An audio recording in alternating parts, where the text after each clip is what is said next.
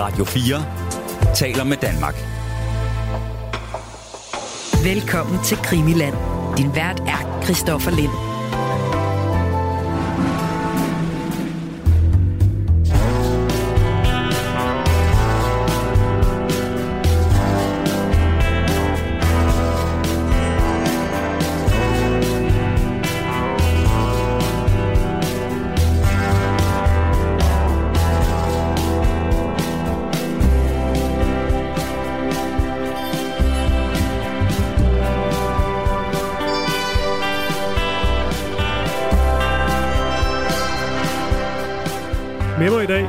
Krimiland, der kan jeg med glæde stemmebyd. Velkommen til. Leif Davidsen, velkommen til. Jo, tak.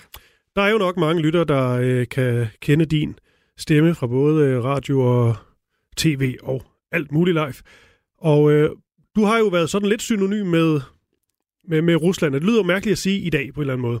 Der er jo sket noget siden sidst. Ja, men jeg har det sådan set også sådan. Jeg har, jo- altså, jeg har boet der en årrække. Jeg har været der stort set hver eneste år siden 1980 og indtil pandemien. Og øh, faktisk, du og jeg sidder her, så tror jeg egentlig ikke, at jeg nogensinde kommer derover igen. Altså, det, som det ser ud nu, der kan jeg jo ikke, og jeg vil heller ikke. Og, øh, og hvordan det her ender, det er der ingen, der ved. Men jeg har sådan på fornemmelsen af måske, at øh, der, der kan jeg nok ikke komme over igen. Fordi Nej. vi er jo ikke sikkert, selvom Putin forlader denne jord, mens du og jeg sidder her, mm. er det jo ikke nødvendigvis en, der er bedre, eller nogen, der er bedre, der kommer efter ham. Jo. Nej. Men det er dog ikke øh, uh, krigen i det, det skal handle om i dag. Vi kommer sikkert til at strejfe den alligevel, har jeg en i- idé om. Men det er den øh, russiske mafia. Det er fordi, jeg vil gerne fokusere på nogle af de her mafiaorganisationer, den her kriminalitet under overfladen, skulle til at sige, rundt omkring i, øh, i verden, som er spændende og også ofte meget dramatisk stof. Men lige før det, Leif Davidsen, Rusland og dig, det har jo været vel så kan man måske kalde det for et had-kærlighedsforhold, men hvordan er det overhovedet, det starter? Ja, man kan godt sige, at det har været lidt af et had-kærlighedsforhold. Nu har jeg det sådan med Rusland lige i øjeblikket, som øh, salig Svend Augen engang sagde om forholdet mellem Venstre og Konservative. Det består af, at det er et had-kærlighedsforhold, bare uden kærlighed. Ja. ja, hvordan startede det? Det startede egentlig ved en fejltagelse næsten, fordi jeg blev sendt derover som ung radioreporter øh, af Danmarks Radio, for, øh, og, og det havde jeg overhovedet ikke lyst til. Jeg havde ikke noget forhold til det land. Øh, jeg vil gerne studere socialismen, så kunne de sende mig til Cuba. Jeg taler spansk, og der er, Ja. taler de spansk, og der er tropisk klima. Ikke? Men jeg endte derovre, rejste rundt i tre uger, kunne egentlig ikke hverken forstå det, eller slet ikke lide det, og jeg synes, det var et mærkværdigt uland, der samtidig var en supermagt. De kunne sende bemandede rumstationer op, og ikke lave et par damestøvler, der holdt. Øh, så jeg troede egentlig aldrig, jeg ville komme tilbage, men der var også noget fascinerende og noget mystisk ved det, og noget, som fik mig til at tænke, at det her kan man, øh, det kan være interessant at prøve at dirke det her system op, og finde Ja. ud af, hvad der foregår. Og så jeg tog det over igen, og igen og igen, og endte jo som korrespondent for Danmarks Radio. Så i dag er jeg meget taknemmelig for, mm. at øh, mine chefer mod min vilje sendte mig derover tilbage i marts 1980. Ja. Der er også et eller andet med, med Rusland, altså i forhold til mit eget forhold til Rusland, der, og jo, der har der er både en, øh, en, en krigshistorik og også en historik sådan, uh, internt i, i landet, som ikke altid er, er lige køn. Vi skal også ind på gulaglejrene senere. Ja. Men der er jo også, når man sådan ser på, altså på kunsten, på litteraturen, der er det jo ofte de russiske navne, man sådan hiver frem ja. Som de helt store pejlemærker, så der er et eller andet sådan fascinerende ved det land, hvad det angår også, synes jeg. Jamen, det er jo det, der er paradokset i virkeligheden. Ja. Det er et land, der var og er, og gennem hele sin historie har været uhørt brutal. Ja. Og har i den grad slået sig selv ihjel, var lige ved at sige, myrdet løs øh, fra staten og indbyrdes, og også den mafia, vi skal tale om, har uhørt, uhørt brutal. Og samtidig er det en kæmpe kulturnation. Øh, og øh, det har altid været noget, der har været et eller andet sted fascinerende, og jeg må også sige, det har jo givet mig et fantastisk råstof til en lang række romaner, mm. fordi det er sådan et mystisk land, og sådan et stort land, og sådan et brutalt land, og sådan et dramatisk land.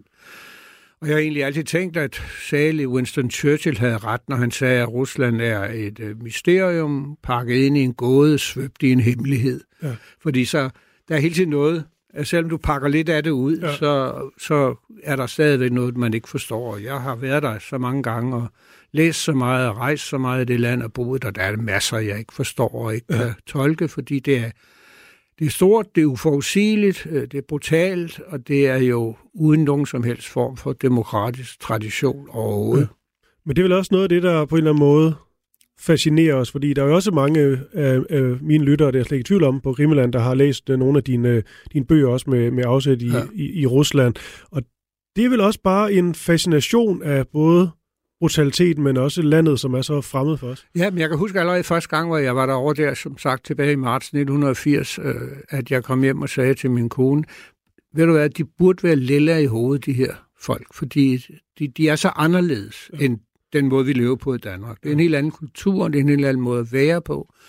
De er ufattelig sure, hvis man bare møder dem offentligt, og virkelig varmblodige og sjove, hvis man mm. kender dem privat, ikke? eller kommer mm. lidt ind på huden af dem. De er mistænksomme og åbne på en.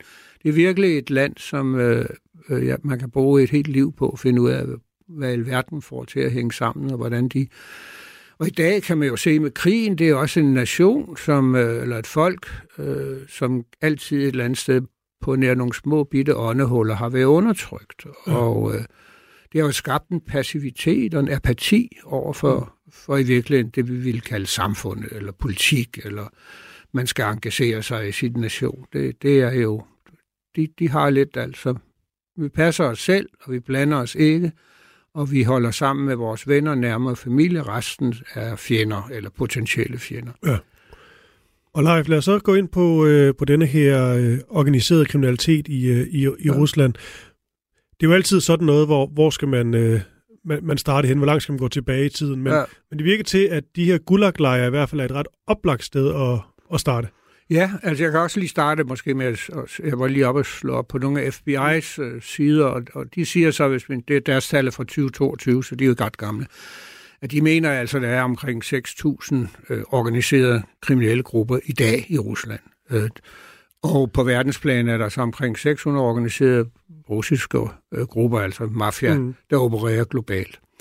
Men du har ret i, at hvis man... Altså, der har altid været kriminalitet i, i, i Rusland, øh, fordi det har altid været et temmelig korrupt land. Øh, øh, men det, og det var under, også under sarne var der selvfølgelig kriminelle, som især opererede med omkring fødevarer og sådan nogle ting, og, og blev sendt i fængsel og hængt, og hvad ved jeg. Øh, øh, men også fordi systemet i sig selv var kriminelt i en vis mm, forstand, mm, mm. som i dag. Altså, man kan sige, når Peter den Store sendte sine skatteopkrævere ud, for at opkræve skatter til Sarens øh, skatkiste, så kunne de opkræve 1000 mm. rubler til skatkisten. Hvad de ellers ligesom kunne kræve ind, det kunne de beholde selv. Ikke? Altså, det er jo sådan en organiseret tyveri. Men det var for alvor efter Lenins øh, øh statskup i 1917 øh, og efterfølgende med, med da, i 1924, hvor Josef Stalin, som faktisk selv ledede en kriminel bande i sin ungdom i, i Georgien, mm at det, det rigtige øh, tog fart, fordi du havde et, et, et system, det gamle system brød sammen fuldstændig. Og det, der kom igennem i, i, i, i stedet, fungerede ikke, og du fik så noget, de kaldte ny økonomisk politik under Lenin, og det var en sådan en blandingsøkonomi, som vi virkelig skabte grundlag for berigelse øh, og kriminelle handlinger med varer og så fik du jo også et system, der fuldstændig hensynsløst under Stalin burede folk inde i mange, mange år. Mm. Og det skabte så det, som på russisk hedder Vorsakone, som, som betyder sådan lidt mærkeligt, 20 inden for loven, eller 20 i loven. Mm. Og det var en gruppe, det var de kriminelle, der i de her gulaglejre, som vi lærte dem at kende som, skabte sådan et hierarki af, af kriminelle, der organiserede sig i grupper, og som havde en meget, meget øh, streng kodex, mm. som man skulle overholde, og hvis man ikke gjorde det, ja, så blev man enten, øh, man kunne blive brændemærket, som Saren også gjorde med sine fanger, man kunne blive øh, hugget hånden af, man kunne blive dræbt, hvis man samarbejdede med myndighederne, hvis man brød øh, tavshedslov, og, og så videre, og så videre. Og de skabte et hierarki i gulaglejrene, som kom videre ud i samfundet. Mm og hvor det så blev til det, man i dag kalder mafians. Mange på bedre på russisk er de meget banditski, altså banditter. Ja. Øh, det er det, almindelige mennesker kalder dem. Ikke? Og det blev en stor magtfaktor. Og øh, Stalin udnyttede dem, øh, fordi han lod dem, så at sige, have, han, have bestemme i, i gulaglejrene. og anbragte politiske fanger blandt dem, og de var så det, altså Suki, de var sådan nogle mager, som de, de øh, kriminelle kunne gøre med, øh, hvad de ville. Det var også der øh, i gulaglejrene i, i, slut 20'erne og 30'erne, at det, som sikkert mange mennesker, også dine lytter, kender til, nemlig mm. tatoveringerne, for alvor opstod, som jo er i virkeligheden sådan en slags stammetegn, ja. hvor de hvor man kan udlø, udlæse eller læse, øh, når man kan dem, øh, hvem tilhører vedkommende, øh, hvad har han siddet inden for, hvor, hvor længe han siddet, har han slået nogen ihjel, ja. har han været ordenshåndhæver i for, for, for bossen og håndhævet 20. lov. Og det kom jo med ud, hvor man kunne se på hinanden, øh, hvad, hvad var det for en, og det var meget, meget hårde straffe, mm. hvis man tog fik en tatovering, som ikke var ærligt tjent, som de ville sige det. Ikke? Altså, det er lidt værre end begynde at tage en læderjagt på med halvtalens rygmærker. Ikke? Jeg vil lige at sige, fordi det gav jo... Øh, jeg sad så bladret lidt i en, mm. øh, i en bog om, øh, om de her russiske mm. tatoveringer. Det er jo sindssygt øh, spændende og fascinerende, ja. hvor, hvor meget det betyder, hvis du rent faktisk kan, kan aflæse dem. Men det er rigtigt, jeg sad nemlig og havde den tanke, at sådan en ung, frisk fyr, der gerne vil lidt frem i systemet, der giver det meget god mening lige at finde på et eller andet. Ja, men det var så med livet som indsats, hvis ja. han gjorde det. Desuden skal man også tænke på, øh, altså der, er, der var og er i Rusland en meget, meget voldsom macho-kultur, ja. og de her tatoveringer er altså lavet meget primit, ja, med primitive redskaber i lejrene, ja. så det har gjort helvedes ondt. Ja. Og det har taget lang tid at få dem færdige, ikke? så det var ikke noget, man spøgte med, men de, er meget, de eksisterer jo i dag også, altså de der tatoveringer. Ja, jamen, jeg så også et billede fra, øh, øh fra den bog, så man også nogle, øh, ja, nogle gamle billeder fra, fra nogle af de øh, sådan efterfølgende, hvor de har fået de her tatoveringer, ja. hvor, hvor de, altså, de helt rød, altså hele huden blusser op, og det, det bløder, og det ja. er, der er ja. sår, der ikke burde være der, og sådan, ja. man kan godt se, det har været Jamen, det har været, altså det har jo, de har jo ikke, de har, selvfølgelig har de ikke haft bedøvelse, men de har jo heller ikke haft de der, nu, jeg har jo ikke tatoveret, men jeg ved da i dag, de har jo meget, meget fine instrumenter og sådan noget, ikke? Der, ja. der, det havde de jo ikke dengang. Det var jo knive eller en nål, eller hvad man nu ja. kunne få, så man ridsede det her sorte blæk ind i. Ja. Men det var vigtigt, fordi hvis du ville være en del af 20'ernes lov, øh, mm. så skulle du tage de tatoveringer, som du havde fortjent. Og det var der i 30'erne især, indtil krig, 2. verdenskrig 41 for Ruslands vedkommende, Sovjetunionens vedkommende, det var der, man i, i virkeligheden for alvor fik organiseret øh, øh, de forskellige kriminelle grupperinger i egentlige strukturer, ja. som nogle gange var op at slås øh, om, om territorier og indflydelse op i lejrene og uden for lejrene, mm. Men også på andre tidspunkter samarbejdet om at dele territorier og, og, og, dele rådet. Ja.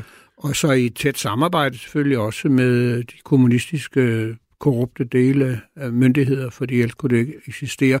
Og da det var et mangelsamfund, også i 30'erne i den grad, jamen så i et mangelsamfund er der jo grobund for at uh, både halvlegalt og, og illegalt om at skaffe eftertragtede varer. Ja. Og så det klassiske, ikke spil og korruption, og så det kommer så senere efter krigen beskyttelse, ikke? Øh, men det var der, den blev stærk. Ja. Og hele det her gulag-lejersystem, det er jo, ja, det er jo en udsendelsesrække i sig selv, men altså, det, det er jo rigtig mange mennesker, det, jeg tror nærmest, de første lejre, det er ikke i, i Sibirien, hvor det også er, ja. er bidende kulde, og ja. det har virkelig ikke været for sjov. Ja.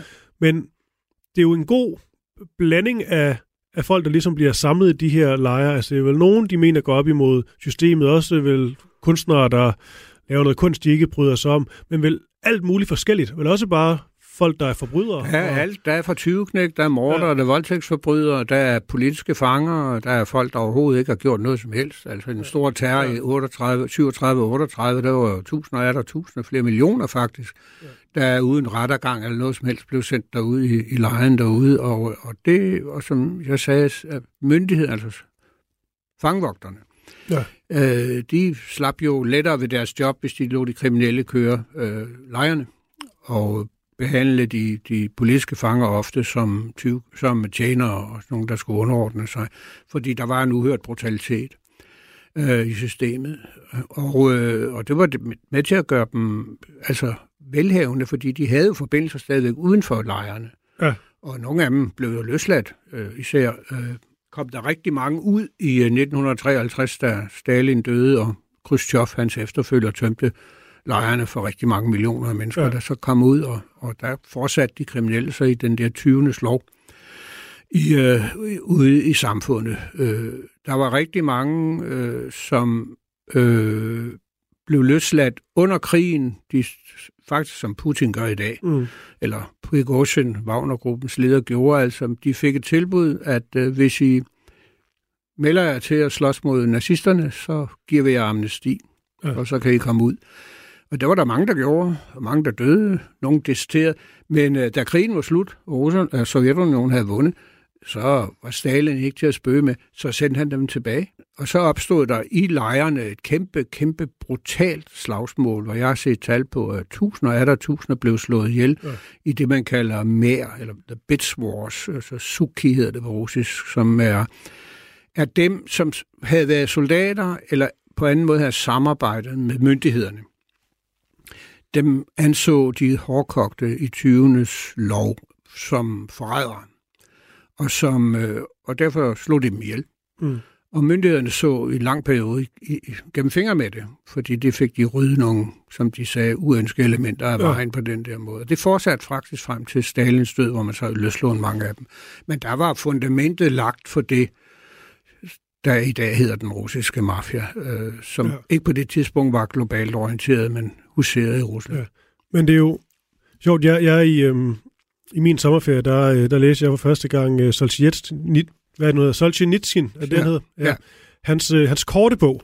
En, uh, en dag i ja, Ivan Denisovs liv, ja. Nemlig, han har også lavet den der Gulagøhave, ja. der er noget længere, men, men det er jo en meget kort, skarp, lille sag, som jo er ret fascinerende at læse, fordi at den jo, der sker jo dybest set ikke så meget. Det er også en af pointerne med den, at, at det egentlig ikke er, i, i forhold til lejrens øh, logik, så er det ikke sådan en dramatisk dag. Nej. Øh, men det er jo stadigvæk, man tænker, hvor er det frygteligt det her. Men der forstår man også godt det med, at de her systemer kan opstå, fordi det er jo det her med, hvis man lige kan få et enkelt bid brød med mere, man kan se under jakken, som du ikke må, og så få den videre, og så måske få ja. givet den videre til en, og så give dig nogle cigaretter eller sådan noget. Altså, det er allerede ja. sat system, det her. Og han sad, Solzhenitsyn sad jo ikke en af de virkelig grusomme lejre. Han var en gru, lejr, der grusom, ja. øh, må man ikke misforstå, men det var ikke en lejr, der i den grad var domineret af af de, altså 20. lov af, af de kriminelle. Det var i høj grad øh, politiske fanger og mange videnskabsfolk og sådan noget, så jeg har jo også, han har også skrevet andre bøger, hvor han også beskriver, at i virkeligheden var det et slags universitet for ham også, mm. ikke? fordi man, øh, man forsøgte, men selvfølgelig har det været brutalt, og selvfølgelig har, de, har der været det der med, at du måtte øh, klare dig ved, og sikkert også at stjæle for. Og, ja. ja. Men, men det, der... det ser man jo så, hvis man læser den der tykke ja, øhavet gulag. Ikke? Så, ja. Ja.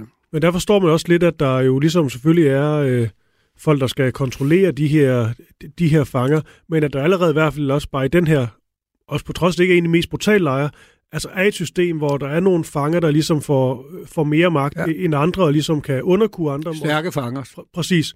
Ja. Øh, og det giver jo meget god mening, at det på en eller anden måde ender i de her øh, systemer. Men ved du, hvor meget magt de kunne have nogle af de her, som jo dybest set er fanger inden for systemet? Ja, de kunne have, altså i, i mange lejre, så vidt jeg er orienteret, så fangvogterne, de trådte skridt tilbage og lod mm. den interne justits, det lod de så øh, øh, de kriminelle styre. Ja. At hvis de sørgede for, at der ikke blev optøjer eller flugtforsøg eller på anden måde, at man forbrød sig mod lejrens regulativer, så var det de kriminelle, der i høj grad styrede, og det har man jo læst i masser af erindringer af folk, der har siddet i de der lejre, at øh, det var sådan, det var. Og hvis du ikke under, indordnede dig under systemet, så havde, kunne du risikere, hvis det var mildt nok for tæsk, ikke? og hvis det var slemt nok, så blev du slået ihjel. Mm. Jeg besøgte selv for en del år siden en af de sidst lukkede gulaglejre, der hedder øh, Perm 36. Den ligger ude på den anden side af byen Perm. Og det tog en mest af en halv dag at komme derud, øh, og til sidst, den eneste måde at komme videre på, det var så med en firehjulstrækker og den lå så midt ude i den sibiriske ødemark. Mm. Og der kunne man godt forstå, hvordan det var, at fangevogteren på mange måder, ligesom fangerne, også var fanger. Ja. Fordi du kunne ikke komme nogen steder. Og derfor kunne man lige så se, okay, der er pigtråd og sådan noget, men okay, når man tænker på et dansk sikkerhedsfængsel, ikke, så kunne man måske godt slippe afsted derfra. Ja. Men hvor vil du slippe ind? For du var så langt fra civilisationen, ja. at du ville, i det den sibiriske kulde især, ikke, så ville ja. du omkomme. Ja. Øh, så derfor var, og, og man lagde med vilje lejrene så langt væk øh, fra nogen som helst form for civilisation, som man kunne. Og det gav jo også de der kriminelle en, en, en mulighed for at etablere nogle hierarkier, som mm. man var nødt til at indordne sig. Og dermed også lære det, som jo også er en del af samfundet i dag, altså det håndværk, det også er at svindle og bedrage og stjæle ja. og gøre ved. Og dengang sad mange af de kriminelle jo uden for de grove forbrydelser, mor og voldtægt og overfald, så sad de jo for øh, det, som er jo oplagt i et mangelsamfund for berigelseskriminalitet. Mm. Ja, fordi man sidder og tænker, at, øh, at fokus har jo nok ikke været på rehabilitering og den slags. Det eksisterede ikke. Nej, det var, det var, det var, det var noget det ganske andet. gør det til dels ikke. Altså, det har været helt tilbage i århundrede i Rusland. Altså, man straffer, og man straffer hårdt. Det var jo, altså, man kunne få mange årlange straffe for bagateller. Hvad vi vil betegne som bagateller. En stjålen sæk mel i gamle dage, en radio i mere moderne tider eller sådan noget. Så kan man uden problemer få 10 år. Ikke? Ja. Og hvis man så siger, at loven siger, at du ikke vil være politisk, men du er en politisk fange, fordi du har forbrudt dig mod ytringsfrihedens lov, eller hvad det nu skal, censuren, ja øh, så var det jo, langt hovedparten var ikke de hårdkogte kriminelle. Det var, det var Stalins fjender.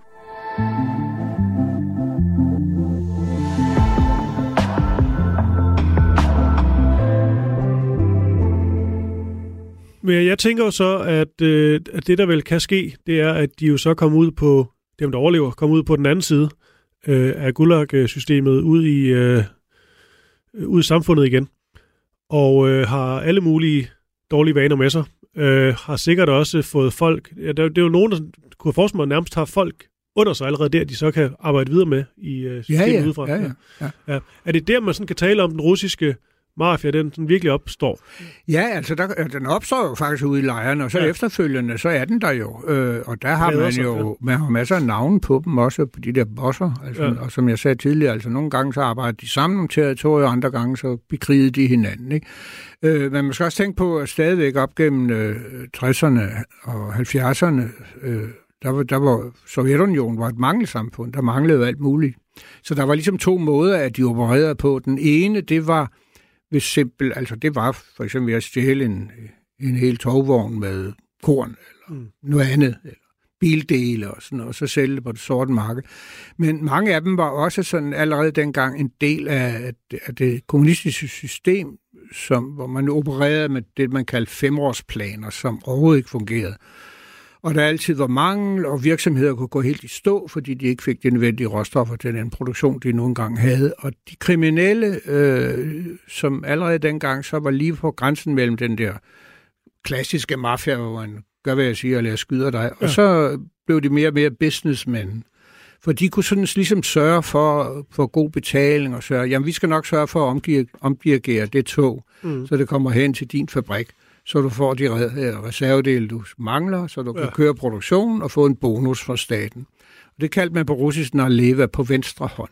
Det var sovjetborgerne gen, altså både på det private plan til daglig og på det sådan overordnede plan mellem virksomhederne eksperter i. Mm.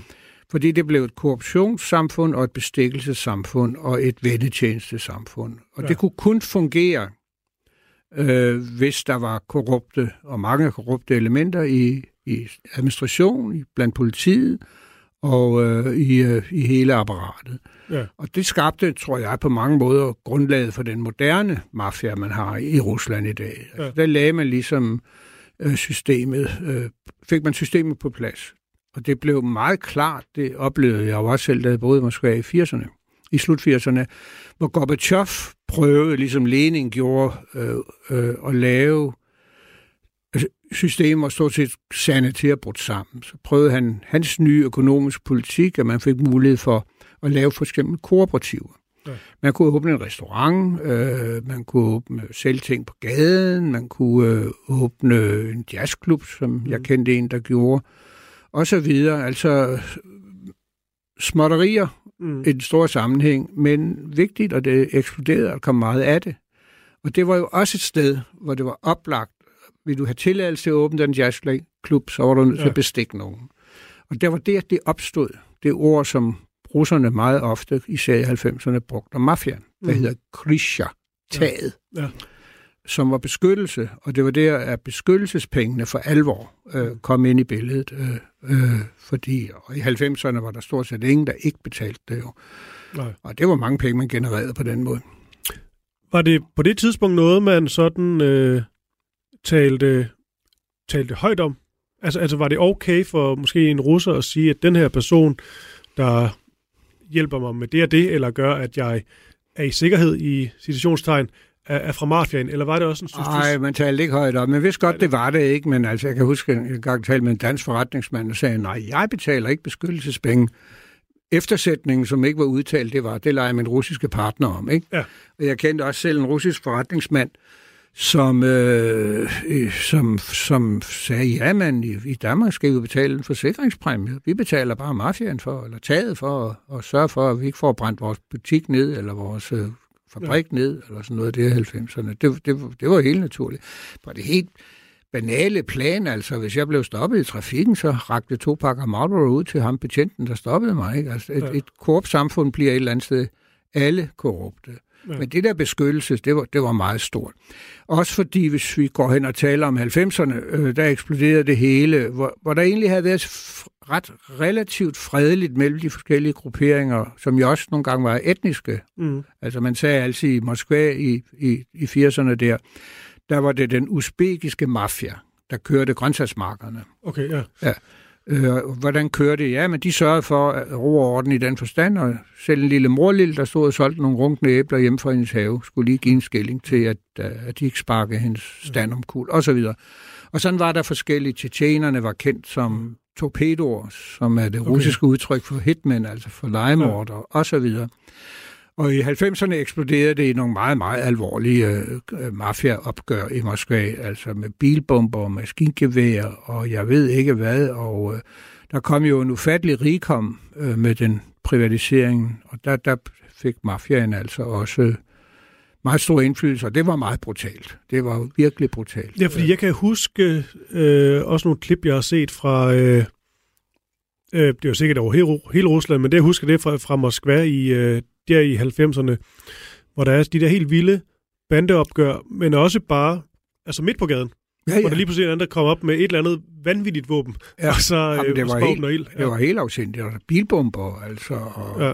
maskingevær, og de rødte ind på en eller anden øh, natklub, der var ejet af en, af en konkurrerende boss og skød vildt om sig. Ja. Og på et tidspunkt der i 90'erne var der jo flere dødsfald om natten i Moskva, eller i Moskva, end der var i Chicago under Al Capone, altså, ja. så det var helt vildt. Øh, og øh, det er også fordi, der, der kom jo en eksplosiv rigdom i byer som Moskva, St. Petersborg og Novosibirsk med privatisering. Hele det russiske erhvervsliv blev privatiseret. I det, som almindelige mennesker kalder verdens største lovlige røveri. Ja. Og det var altså, det, Rusland er jo et fattigt land, det er også et rigt land på råstoffer. Og det var aluminium og guld og og banksektoren, forsikringer, det var biler, det var fødevarer, det var alt muligt, der kom over på private hænder, som ellers havde været i store statslige selskaber. Ja. Og det var altså en kæmpe, kæmpe øh, rigdom, der blev øh, øh opstået der. Ja. Og der var både lovlige forretningsfolk, og der var så øh, også mafiaen, der tog for sig af retterne. Selvom jeg har fået at vide af mange lovlige forretningsfolk, og der var ikke noget i 90'erne, der hed en lovlig forretningsmand. Ja. Det kunne man simpelthen ikke være i det der miljø, ja, hvor, hvor, hvor, hvor maskinpistolerne talte. Ja. Men kan man tale om, at det bliver altså mere brutalt efter murens fald? Ja, ja, helt klart. Ja. Altså 90'erne øh, var, altså det, efter Putin kommer til i år 2000, ikke? Og, og, og han får jo ikke styr på kriminaliteten, det, men han får styr på den måde, man udfører den på. Ja. Og der falder antallet af, af overgreb og drab og bomber i Moskva. Men mafiaen, det, man vidste jo, hvem den var. Der begyndte man at sige det åbent. Ja, men ham der, han er sådan og sådan, og ham ja. der, han er sådan og sådan. Og, øh, man kunne se, altså, nogle gange kom de for retten, ikke? så kommer do, dommeren, kunne man se, komme med trollebussen, ikke? og gik ind, og så kommer ham der under anklage, ja. kørende i sin store pansreds Mercedes, ikke? Og så har han jo inden der givet dommeren en kuvert med nogle grønne mm. dollarsedler, og så bliver han jo frikendt. Ikke? Mm. Det var jo helt umuligt at få dem dømt. Nogle af dem overlevede, nogle af dem blev slået ihjel, og, og, øh, men det var, det var virkelig et 90'erne øh, var et tasselbord for både lov, lovlige og ulovlige eksistenser i det land. Og så er det jo også et, et, et årti, vi taler meget om 90'erne især sådan, øh, starter og midt-90'erne, også herhjemme med, øh, med højkonjunktur. Det hele det bare bulrer afsted, og det ja. kører, og øh, alle er positive, og fremtiden ja. ser lys ud. Jeg ved ikke, om det er samme i Rusland, men noget af det, jeg har set billeder fra, eksempelvis Moskva i 90'erne, det er jo også det her med, at der er sådan en, en eller anden bling-bling tendens. Oh, altså, vildt. altså Ja, ja. hvis du har et stort Rolex-ur, skal det satme vises. Og, Ja, ja, de er, og russerne, der jo altid har fortalt vittighed om deres åndssvage system, det begyndte jo at fortælle vittighed om de der, som man kaldte, man kaldte dem ikke oligarker dengang, man kaldte dem nyrige eller nye russere, ikke? fordi Ja. det var netop, altså man kan sige, at den kommunistiske elite levede skjult Mm, og ikke prangende. Øh, den her nyrige elite, de, de, hvis man havde penge, så skulle man da vise det. De Ja. byggede jo nogle kæmpe villaer uden for Moskva med overvågning, og de havde jo ikke én, men forskellige bodyguards. De købte nogle edderdyre biler, som, øh, som pansrede, som de kørte rundt i. De købte jo op nede på den franske riviera og sådan noget. Og der er et eksempel på, øh, som en af mine venner har fortalt mig, at øh, han var i en, en juvelerbutik nede i, ved, ved Nice, og han er derinde, og så kommer der en russisk mand ind med, en, øh, med sin blonde, høje, langbenede elskerinde, vel, vil jeg tro, eller kone, det ved jeg ikke, trofækone. Mm. Og så lægger han en attaché-mappe op på disken, så åbner han den, den er fuld af eurosedler, og så, og så siger han, hun må bruge det, der er her, og så går han. Ja. Altså, det var fuldstændig absurd, ikke? Øh, øh, og, og altså, der var tv-programmer i, i Moskva. Altså, jeg kan huske et af dem, en nyhedsudsendelse, hvor der sad en nyhedsvært og læste fuldstændig straight up. Men bag ham, der, der, i, øh, i et stort bassin, der svømmede topløse kvinder ja. rundt, der var klædt ud som øh, havfruer. Altså, alt var Ja. overdrevet og, og øh, vanvittigt. Ja. Øh, og der var jo samtidig en kæmpe, kæmpe fattigdom, især ude på landet. Ikke? Ja. Og der fik, øh, der fik den organiserede kriminalitet rigtig fat. Jeg, jeg har selv oplevet, jeg besøgte en by, der hedder Peskov, som ligger over ved den estiske grænse. Og der er et af de mest berømte og hellige klostre øh, i den russiske ortodoxe tro. Og det er ikke ødelagt, fordi øh, under, øh, det, under, under før, indtil 2. verdenskrig, så lå det i Estland. Så det stod som, og det er meget berømt, fordi der nede under ja. det der, den høj, hvor den ligger i, der er utallige katakomber, hvor der ligger i tusindvis af, af munke, som er begravet. Det er hellige mænd. Og så ligger der, sagde de til mig, en mafiosi, som havde betalt en formue for at blive begravet på det der hellige sted. Og da jeg var der, det er så en 3-4 år siden, fem år siden måske, der turde de ikke fjerne ham igen, for de var bange for hans folk, så vi kom efter, efter den der kirke. Og sådan var der jo absurditeter. Jeg kan huske i Moskva, man gik rundt der på nogle af de, de berømte kirkegårde, og der, der har man jo altid i Rusland haft sådan, hvis du er guitarist, ikke, så vil du sidde på dit gravsted med en guitar, eller hvis du er forfatter, sidder du og sidder tænksom ud med ja, ja. og så videre. Og mafiose, de der bosser fra den organiserede kriminalitet, de byggede jo altså nogle mausolæer, som om de var en farao af Ægypten. og det var jo helt absurd. Alle kan købe penge. Ja.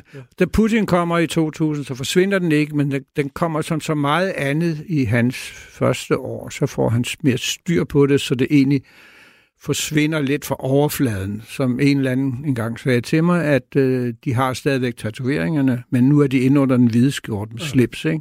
Og det er jo et meget godt billede. Men jeg vil lige en ting, Leif Davidsen, i forhold til det med tatoveringerne, der taler jo mange om, at det sådan er meget øh, sådan unikt og et kendetegn for den russiske mafia.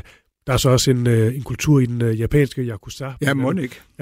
Men, øh, men det er bare for at sige, eller spørge nærmere, øh, er der flere sådan kendetræk ved den russiske mafia, der eksempelvis adskiller sig fra, lad os bare sige, den, øh, den sicilianske eller et eller andet? Altså er der nogle, nogle særlige ting, man sådan skal... Altså, jeg, jeg ved ikke, om man kan grædbøje brutalitet, men, men det, det, det jeg vil jeg nok sige, at den er nok uden undtagelse den mest brutale af dem alle sammen. Ja. Øh, fordi helt det er et brutalt samfund. Man kan se en, trække en parallel, parallel til krigen i dag. Altså, Rusland er lige, fuldstændig ligeglad med modstanderens tab, civile eller militær. Det er mm. dem ligegyldigt, men de er også ligeglade med, med, med egne tab. Ja. Og jeg kan huske i sovjettiden, øh, hvor der jo ikke var øh, kriminalitet formelt. Og der var ikke nogen kriminalitetsstatistikker. Og det, de der prestuptiki, altså forbrydere, var meget bare, det var sådan nogle, der helst skulle behandles psykiatrisk, fordi der var så få af dem. Og det var jo løgn, der var masser af kriminalitet. Ja. Masser af kriminalitet. Det var, den var bare ikke, fik bare ikke lov til at fremstå som en plet på det kommunistiske system. Men de var der jo. Og der var ved, kan jeg huske, men når jeg lavede også en historie om det, en, ikke alene, hvis de fik fat i en milisbetjent, altså en almindelig betjent, gadebetjent, de der banditter, ikke? Ja. så mishandlede ham. Det, det, altså jeg talte med en læge, som sagde, at hvis du vidste, hvad der kom ind på hospitalerne om natten, af sådan nogle betjente, der blev mishandlet af mafiaen. Hvis betjentene fik nogle af dem ind i cellerne, ja, så mishandlede de dem også, så fik de bank. Ikke? Ja. Og derfor der var en, en sådan underliggende, uhørt brutalitet i et ja. land, der formelt ikke havde nogen kriminalitet. Der var masser af kriminalitet. Ja. Men det var bare, man, man skjulte det. Og med mishandle, det er også øh, min, øh, altså min, der mener du også øh, det, man kan kalde for tortur. Ja, ja, fuldstændig, og, ja hive... Som russerne eller sovjetborgerne sagde, at når det dogenpoliti arresterer nogen, gør sig den ulejlighed, ja. så kan de jo lige så godt banke en tilståelse ud af ham. Der er ingen grund til at sætte ham for retten. Nej. Der er aldrig nogen, der bliver frikendt alligevel jo. Nej. Sådan er det jo vel stort set stadig. og det er også det, man måske forbinder lidt den russiske mafia for, hvis man har det fra eksempelvis fra film eller tv-serier ja. og sådan noget. Altså, øh, den her tand, der lige skal trækkes ud, eller fingeren, der skal cuttes, ja. øh, og så videre. Du ser, det, bare, ja, du, ja. du ser det også i den japanske, ikke? Nu kender jeg, vores søn bor i Japan, ikke? Og, men der ved man jo også stort set, hvem de er. Ja. Og nu, den har åbenbart ifølge min, min søn, der arbejder derovre, så mistet meget stor sin indflydelse i Japan. Den skulle virkelig være på vej ned, har jeg også læst. Ja, ja. ja. Øh, men de har jo også haft de der ritual, hvor du kunne miste en finger eller et eller andet, hvis du forbrød ja. dig mod låne, ikke? men jo slet ikke i samme samme omfang som den russiske mafia. Men det er fordi, jeg, jeg, jeg vil påstå, at krigen viser, at Rusland er stadigvæk et af de mest øh, brutale samfund i den verden. Altså i deres grundholdning, fordi borger, altså en revol- Lenins statskup, som man kalder revolutionen, den var relativt ublodet, i hvert fald i russisk sammenhæng. Den efterfølgende borgerkrig, den kostede 15 millioner mennesker livet, ikke? Altså både i krig, men også med sult og terror og hvad ved jeg, ikke? Øh, og øh, man har aldrig haft et opgør i Rusland med brutaliteten i systemet, i samfundet, i historien, og derfor tror jeg også, at man øh, fortsat ser den der brutalitet. Også, øh, det er jo et macho-system, så, så du skal jo også være en held, du kan jo ikke pive. Og derfor underlægger du dig også den stærke, ikke? fordi ellers ved du, at altså, så mister du livet. Det er, det er en meget stor forskel mellem den ja. kultur, der hersker i Vesteuropa og, Øst, og Centraleuropa, også den hersker i, i, i Rusland i dag. Ja. Og man kan sige generelt, sådan helt bredt fortalt i forhold til, øh, til mafia-grupperinger rundt omkring i verden, så er ordet macho virkelig noget, der går igen. Ja. Og øh, øh, gamle øh, hierarkier og systemer, og det er mænd først. Øhm, jeg kan næsten høre, at det er også sådan i den russiske, men det er som om, det er, det er skruet endnu mere op. Også i forhold til ja. udtrykket. Og... Jo, jo, og hvis du ser det, hvis du, nogle gange, når man ser nogle russiske soldater, der udtaler sig også, hvis de bliver taget til fange af Ukraine, så hvorfor slås du, når du egentlig ikke tror på det? Jo, fordi jeg, jeg er en mand. Det skal man. Ja. Det gør mænd. Og det, det kører de også på i deres værvekampagner. Du er ikke en mand, bliv en mand, meld dig, og så videre, og så videre. Fordi det er et, og jeg har mødt masser af russiske kvinder, der hader det. Øh, og, fordi de, det er jo sådan, mænd, det er jo lovligt at slå din kone nærmest. Jeg ved, de skal afskaffe loven, men nu, øh, om at det var lovligt, men nu er den vist kommet tilbage igen. Så det er altså den der brutalitet, som, som ligger også i mafiaen. Den er bare værre i mafiaen, fordi deres sprog er ja. vold. Det er den måde, de håndhæver deres territorium og deres, øh, hvad hedder det, deres gruppe mm. og den magt, du som boss øh, sidder med. Ikke? Og det var det, der eksploderede i, i 90'erne. Ja. Og den er her i dag, men øh, det, jeg kan forstå på den på mange måder, så er den blevet øh, mere civiliseret. Ja. At morretten er faldet voldsomt. De der voldsomme opgør øh, er, er knap så, så regelmæssige længere. Og den er på mange måder blevet white collar. Altså, du har et system i Rusland, hvor du nok har kapitalisme med en stor indblanding af staten, du har en meget, meget høj grad af korruption, mm. og du er en sammensmeltning af systemet og den organiserede kriminalitet, som er et meget, meget kendetegnende for det putinske system. Ja. Og der, men der har de fundet ud af, at det ikke længere, som jeg så et interview for et par år siden af med en tidligere ty, fra 20. verden, øh, som sagde, at det, vi har jo ingen indflydelse længere. Alle de gamle normer er væk, og der er ingen, der mm. tager det mere, fordi nu samarbejder man med staten. For den moderne organiserede mafia i Rusland har fundet ud af, at det er bedre at samarbejde med systemet, end at modarbejde systemet. Ja.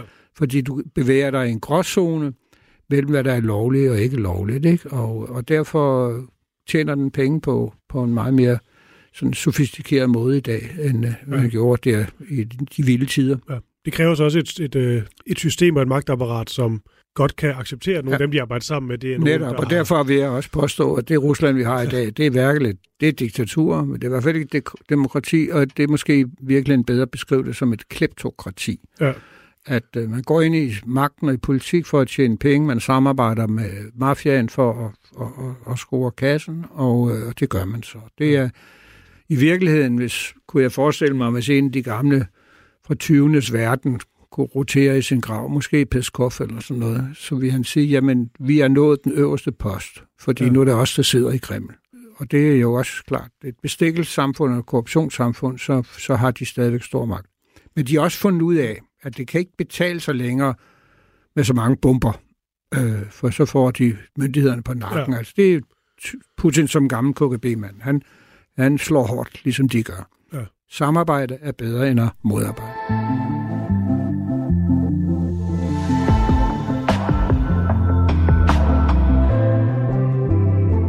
Det der meget berømte øh, citat, at øh, et dødsfald er en tragedie, og en million er statistik. Ja. så er faktisk i tvivl om, at altså, man siger altid det Stalin. Jeg ved ikke, om det er helt jeg ved faktisk verificeret Nej, jeg er ham. ikke sikker på, at det er ham. Jeg tror, ja. det er en af hans håndgangende mænd, men ja. jeg er ikke sikker. Det kan ja. også være alene. Han kan også godt have sagt det. Ja, men, men det er jo bare sådan, selve citatet er jo vel meget rammende for, for Ruslands historie på sin vis. Men jeg sidder bare og tænker, når du også har øh, været i Rusland mange gange, har boet der, og nu talt mange russere, altså de er jo, de er jo også, de er jo mennesker. Selvfølgelig og hver for sig. Og ja. man tænker da, og individer, de kan vel ikke bare have det sådan? Altså, de, der må, de må da også vægte deres liv noget højere end bare... Ja, men det tror jeg er svært for os andre at forstå med, at det ja. gør det ikke. Jeg tror, hvis du også ser i dag øh, omkring krigen, og hele taget også før i tiden omkring kri- kriminalitet, bare den ikke rammer mig. Ja. Og samme med krigen i dag, bare det ikke rammer mig og mine, så lader som om den ikke eksisterer. Der er jo en fantastisk apati, ja. politisk apati i det land. Og man vidste jo også, der var øh, kriminelle, og den lille dame på, på markedet, der skulle sælge sin, sin det, det hun dyrkede sin kolonihave, vidste jo godt i Moskva, at usbekeren skal lige have nogle rubler, så bliver jeg i fred. Ja. Og så accepterer man det. For hun, der var jo, og stadigvæk er der jo hos masservis af ganske almindelige, ærlige og hårdt arbejdende mennesker, jo, de ved jo godt, at det kan jo ikke nytte noget at melde det her til politiet. Det er jo ikke nyt noget at sætte dem for retten, fordi det er magten, der altid vinder. Ja. Så derfor er det bedre at slippe så let omkring det som muligt. Og hvis det koster lidt penge i beskyttelse, så gør jeg det. Ja. Øh, og, og det er jo et tegn på, og det er også derfor, at den russiske mafia den dag i dag, selvom den er mindre sådan groft synlig, kan operere, det er i høj grad, at der ikke er nogen håndhævelse af loven i Rusland. Loven er, har altid været og er tilfældig, og det, det er magthavernes lov, og derfor har almindelige mennesker, de har det bedst ved at blande dig udenom. Lad være at blive involveret med myndigheder eller med ja. politi og sådan noget, fordi det er altid den lille mand og kvinde, der taber til sidst. Ja. Den russiske mafia, sådan ligesom øh, er, er rigtig stor, er det så sådan noget, man kan tale om, at det er nogle enkelte øh, dynastier, eller du ligesom kan sige, lad os sige for eksempel de fem familier i New York, eller et eller andet. Ja. Øh, eller er det det her med, at der er flere, mange tusinder af grupperinger? Der... Ja, der er mange grupperinger, men der var en periode der i 90'erne, nogle rigtig store nogen, ikke? Ja. Øh, som jo også i den grad slog hinanden ihjel, men øh, jeg, har, kan, kan, jeg kan ikke huske alle de navne længere, ja. men man vidste, og man, der, der fik man jo en fri presse i 90'erne, og det der svarer til, kan man sige, vores ekstrablad eller sådan noget, de har masser af reportager fra bombangrebene, opgørende, med navnsnævnelse af dem, der var crime boss, ikke? Ja. Øh, og der var, man, der var, man så billedet af, hvor de sad med deres elskerinder i dyre natklub, og det var sådan og sådan, han ledede den og den gruppering. Og så. Det, det, var, det talte man helt, eller skrev man helt åben om, øh, at, at sådan var det. Øh, ja. De kunne ikke blive dømt, og man fik jo aldrig fat i dem rigtigt, men mange af dem, må jo sige, de, de levede ved sværet og døde ved sværet, ikke? indtil ja. Putin begyndte at få styr på dem, eller inkorporere dem, hvad ved jeg. Altså. Ja. Og det virker nærmest til, det er sådan en øh, sige, sådan forløber for nogle af de her oligarker, man, man ser nu, som tager til øh, eksempelvis rundt omkring i, i Europa, men ja. så nu er det mere som om, nu køber de store jaks eller fodboldklubber, ja, ja, eller, ja. Men, øh, men så lidt det samme med... Øh... Det er det jo. Altså, det var jo... Oligarkerne skal jeg jo ikke sidde her og beskylde for at være mafiosi, men der, jeg tror ikke... Jeg tror selv, den ærlige mand, Khodorkovsky, som jo sidder i eksil i London, tror jeg det er, som, jeg tror, det er ham, der engang har sagt, der var ingen måde, man kunne kunne operere helt lovligt som forretningsmand i Jelsins øh, 90 år Rusland. Det var der ikke. Nej. Øh, og de der oligarker har tjent jo styrten med penge på det der lovlige røveri. Og, ja, de køber op. Men det er fordi Putin i 2001, tror jeg det var, der kaldte han dem en efter en op, til, øh, op i Kreml og sagde til dem, hvis I holder op med at blande jer i politik, hvis I holder op med at bruge medierne, som I ejer, de private medier, til jeres politiske mål, ja. jamen så stiller jeg ikke spørgsmålstegn ved, hvordan I har tjent pengene. Mm. Og der Berdikovski, en af de store, han, øh, han tog til London, han var en af Jelsens højre mand, hvor han blev fundet på et tidspunkt død på badeværelsesgulvet. Øh, en, der hed en anden en, han tog, han solgte alle sine medieinteresser i øh, et, de private tv-selskaber, tog i eksil, drog i eksil i Spanien og, og Israel. Og en, vi, vi kender herhjemme, ikke? Abramovic, Abramovic han, øh, han solgte også sin medieinteresse, og øh, så købte han boldklubben Chelsea og blev som tak guvernør ude i Krasnojarsk-regionen. Og de trak sig så væk fra det der. Og så, det, det kan man faktisk finde stumper af på YouTube. Og så kan man ikke finde det som, som mere, om det er satire eller sandt, det ved jeg ikke. Det er i hvert fald russisk. Ja. For der fik Putin så tilnavnet Gospodin Pitishat. Ja. Her 50 procent. Mm. For de siger til, man siger, at efter hver samtale, så slutter han med at sige, og i fremtiden, der tilhører 50 procent af det, du tjener, mig. Ja. Og han er jo også en af verdens rigeste mænd, mener man. Ja. Så hele systemet er jo et eller andet sted en stor mafiastat. Ja. Det er det jo. Ja. Så, så der er måske den mere tatoverede mafia, og så den lidt pænere mafia. Men et eller andet sted er de en symbiose i, dag, i, i dagens Rusland.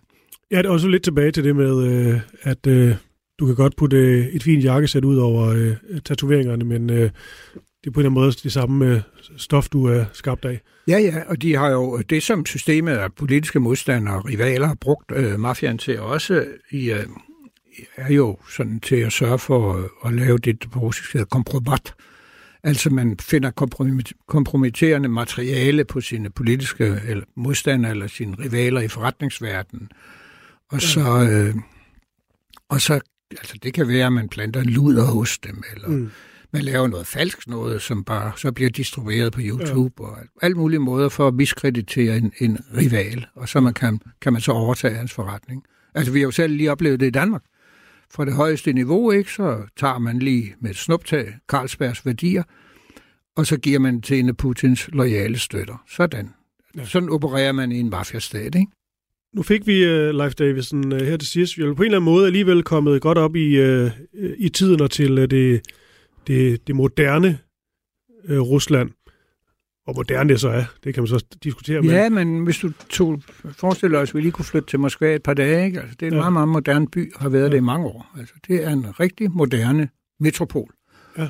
Uh, det må man sige. På den måde er Rusland meget moderne, meget langt mere digital end for eksempel Tyskland. Det siger måske ikke så meget, men altså, øh, der er alt. Øh, og den er jo meget øh, wired, og alle er på nettet, og så på den forstand er den meget moderne. Men ja. det, det, det, bare, man skal bare tænke på, at under den der glitrende overflade, der, der hersker altså et, et diktatur og meget let rets, rets, ret for almindelige mennesker. Ja. Det er jo det er et helt andet, helt andet snak, men det er sjovt, at du siger Tyskland. det er bare sjovt, Tyskland har meget fået sådan en rygte af, de, sådan, at de, de er effektive, det er dem, der har styr på det, og men så, altså jeg prøvede at bo i Berlin en halvt år. altså jeg tror, der gik tre måneder før formåede at blive indmeldt i et fitnesscenter. Fordi at ja, ja. de skulle have scannet alting ja. og sendt, og ja, det, det var helt ja. ja. Nå, det er en helt anden snak. Ja. Øhm, men jeg tror egentlig, det var det, det, var det Leif Davidsen. Det er jo spændende og, og, og skræmmende, og man må bare sige... Ja, og det, det, det tror jeg, at den her krig, der ligger som en skygge over det hele, ikke, den kommer til at blive afgørende på mange punkter. For måske er man sige, nået til... At den måske alligevel. Ja, jeg tror, at fordi hvis du nu tænker over... Altså, jeg tror faktisk, jeg er nået til det punkt. Jeg tror, at Rusland er nødt til at have et nederlag. Ja. Som Tyskland fik, Nazi-Tyskland fik et nederlag. Som Japan fik et nederlag. Det er den eneste måde, de kan komme videre på og se deres dæmoner i øjnene, hvis der skal være noget håb om at skabe et normalt, civiliseret, demokratisk land. Så er de nødt til at smide den der brutale fortid væk. Ja. Og det kræver jo også, at man får en måde at bekæmpe den organiserede kriminalitet på, og man vil bekæmpe mafiaen. Og så kan man jo tænke på, hvordan fik man fat i den i USA i sin tid? Jamen, det var jo skat i virkeligheden. Uddragelse af skat, de der rikolove, ikke? Ja. Og det er jo nok det, Rusland skal have, for at de kan få hele den der brutale mafia øh, under. Om den går væk nogensinde, det ved jeg jo ikke, men i hvert fald under en, under en vis form for kontrol.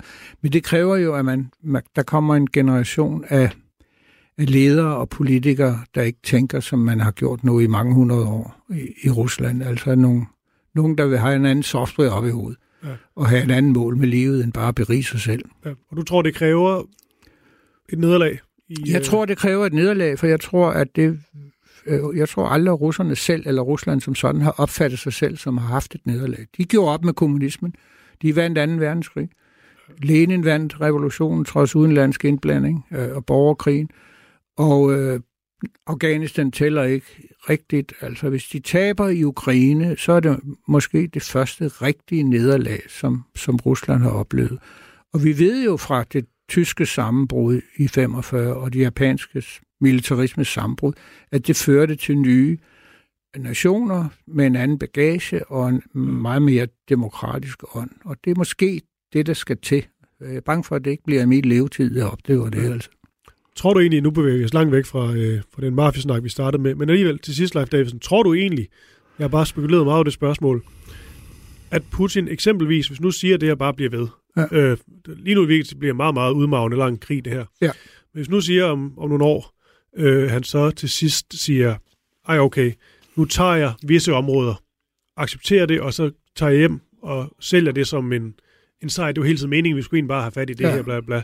Øh, Altså, tror du, det er overhovedet muligt, at han kan lave den fortælling længere, Nej. eller skal det være alt eller intet nu? Det er alt eller intet. Jeg tror, ja. så længe at der er ingen af parterne, der vil give sig lige nu, og det vender mig mere og mere om Første Verdenskrig, altså de står ja. og smider granater i hovedet på hinanden i skyttegraven, ikke? Og jeg tror, det eneste måde, der kan komme en eller anden form for forhandling på, det er enten Ukraine vinder, eller at stemme Putin taber, eller at begge parter, eller en af dem er så krigstrætte, de kan mere. Øh, det, er, det er det det er det eneste, der kan, der kan ændre det her. Man ved jo bare, at alle krige ender på et eller andet tidspunkt. Ja. Men vi ved jo ikke altid, hvordan de ender. Øh, om det ender med en frossen konflikt, eller et nederlag, eller at øh, man opgiver ævet. Det er, det er meget svært at sige på nuværende tidspunkt, men du brugte det rigtige ord. Langvej. Ja. Langvej og blodig. Leif Davidsen, øh, tak for det. Hvad er den seneste bog, man skal læse, du har skrevet? At man skal læse af mine de seneste? Ja. ja, så skal man da i hvert fald i den her tid læse uh, Lenins Bodyguard. Det tænker jeg nok. Tak for det.